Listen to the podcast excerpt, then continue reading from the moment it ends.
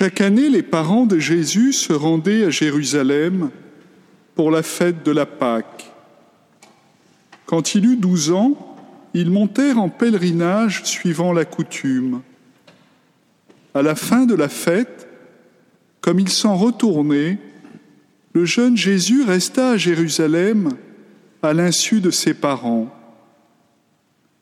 Pensant qu'il était dans le convoi des pèlerins, ils firent une journée de chemin avant de le chercher parmi leurs parents et connaissances.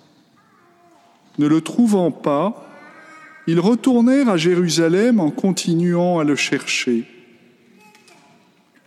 C'est au bout de trois jours qu'ils le trouvèrent dans le temple, assis au milieu des docteurs de la loi. Il les écoutait et leur posait des questions. Et tous ceux qui l'entendaient s'extasiaient sur son intelligence et sur ses réponses. En le voyant, ses parents furent frappés d'étonnement, et sa mère lui dit, Mon enfant, pourquoi nous as-tu fait cela? Vois comme ton Père et moi, nous avons souffert en te cherchant. Il leur dit, Comment se fait-il que vous m'ayez cherché? Ne saviez-vous pas qu'il me faut être chez mon Père? Mais ils ne comprirent pas ce qu'il leur disait. Il descendit avec eux pour se rendre à Nazareth et il leur était soumis. Dans la lumière de ces paroles que nous venons d'entendre, demandons-nous comment nous tournons notre regard vers euh, Saint Joseph, tout particulièrement aujourd'hui. Dans la liturgie, nous l'entendrons tout à l'heure dans la préface, il y a trois mots qui nous orientent vers le mystère de, de Saint Joseph cet appel étonnant qui lui a été adressé, ce qui lui a été demandé, ce qu'il est pour nous. Ces trois mots sont les suivants, le juste, le serviteur, le veilleur. Le juste. Juste, oui, nous pensons évidemment à la justice humaine. Et Dieu sait si ce mot est employé souvent c'est vrai, il y a ce mot, avec tout son contenu d'actualité. Mais ce mot, pour nous, s'inscrit dans quelque chose qui est euh, plus profond, plus étonnant, ah, qui nous donne, oui, de vivre la justice comme nous la concevons à travers des relations qui soient justes, qui soient vraies, où il y a la rencontre de la justice et de la paix, comme on dit. Mais juste, selon Dieu, c'est être ajusté à Dieu. Joseph, le juste, c'est celui qui était pleinement accordé à ce que le Seigneur attendait de lui, à ce que le Seigneur voulait de lui. C'est la justice par la foi. C'est cet attachement à Dieu qui fait que par toutes les fibres de son être, on est ainsi euh, ajusté à lui, accordé à lui. Et nous le voyons constamment à travers tout ce que Saint Joseph a vécu, déconcertant, déconcertant. Prends chez toi, Marie, ton épouse, ce qu'elle porte en elle est né de l'Esprit Saint. Et puis, euh, mais Dieu est déconcertant. Cet enfant qui va naître dans la pauvreté, cet enfant qui voudra sauver de la violence, cet enfant qu'on ne comprendra pas totalement peut-être, comme nous l'avons entendu dans l'évangile de ce jour, en disant mais où est-il? Où est-il?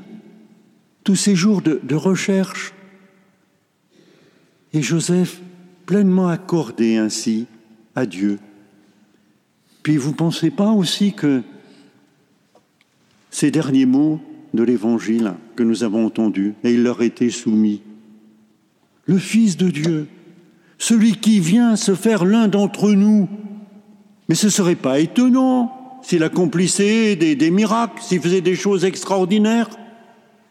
Mais il est là, et pendant 30 années, il sera là, humblement. Apprenons la prière, apprenons de ses parents, apprenons un métier, apprenons la condition humaine.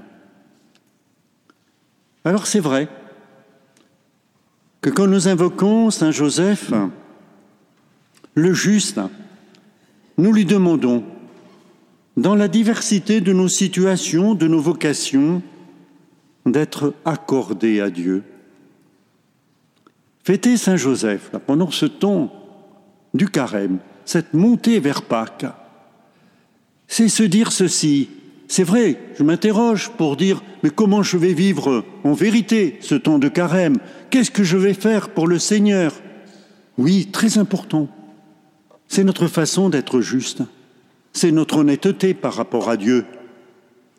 Mais le Seigneur nous dit, mais si tu te, rendais encore plus attentif à ce que je veux faire de toi, à ce que je ne cesse d'accomplir en toi. Si tu voulais tout simplement peut-être faire un peu silence, te situer là devant moi, humblement, avec confiance. Nous l'avons entendu dans la première lecture. Joseph, fils de David, et on nous parle de David. Joseph s'inscrit ainsi dans cette lignée davidique. Alors David se disait, mais vraiment, c'est pas logique. Je vis dans une maison qui est confortable. Et puis, Dieu, où est-il? L'arche. Il faudrait quelque chose vraiment qui soit digne de lui. Bâtir, bâtir un temple pour lui. Et le prophète Nathan se laisse convaincre. Mais il lui dit au prophète, va dire à David qu'il ne faut pas renverser les rôles. C'est lui qui veut faire des choses pour moi. Eh bien, ce qui compte, c'est qu'il accueille ce que je veux faire pour lui, ce que je veux faire en lui. Frères et sœurs, c'est quand même extraordinaire. Hein Nous sommes tellement aimés de Dieu que c'est lui qui nous dit, écoute, laisse vraiment ce rêve que j'ai sur toi se réaliser. Nous, nous rêvons de faire des choses pour Dieu, et lui, il rêve de nous rendre toujours plus semblables à lui, le juste. Puis Joseph, c'est le serviteur. Être serviteur, en vérité, c'est se dire vraiment à quoi je tiens. Est-ce que vraiment le Seigneur, les autres, me tiennent tellement à cœur que voilà, je deviens de plus en plus serviteur? Joseph, Marie, des vies mais totalement consacrées, Seigneur, des vies totalement données dans le quotidien, dans tout ce que le Seigneur appelait à être. Ce trésor, ben, c'était le Christ c'est Jésus. C'est celui qui leur était confié. Et quelles que soient les péripéties sur la route, ils étaient serviteurs. Eh bien, pour nous aussi, et nous le voyons bien aussi pendant ce temps de carême, cet appel au partage, cet appel au sens de l'autre, cet appel à l'attention à l'autre, oui, à travers des gestes plus significatifs quand on voit la souffrance, la misère qu'il y a dans le monde. Mais au cœur même de ce que nous vivons jour après jour, pas facile de devenir serviteur. Servir une cause, oui, c'est exigeant, mais être ainsi attaché au Seigneur. Il n'y a pas de détachement au service des autres sans l'attachement à quelqu'un. Et pour nous, cet attachement, c'est l'attachement au Seigneur, le, le, serviteur. Joseph, le serviteur. Et enfin, Joseph, le veilleur. Nous l'avons entendu, dans la deuxième lecture, au sujet d'Abraham. La véritable veille dans l'espérance, elle s'enracine dans la foi. Abraham a espéré contre toute espérance. Joseph, Marie ont été ouverts à cette espérance, l'espérance en personne, Jésus. Aussi, ils ont été des veilleurs. Un veilleur, un veilleur, c'est quelqu'un qui attend, quelqu'un qui ne se laisse pas prendre par ce qu'il fait constamment, y compris par ses préoccupations, y compris par tout ce qu'il y a de ténèbres dans le monde et de souffrance. Oui, oui, c'est une réalité, il faut être présent. Mais s'il n'y a pas une lumière, on désespère.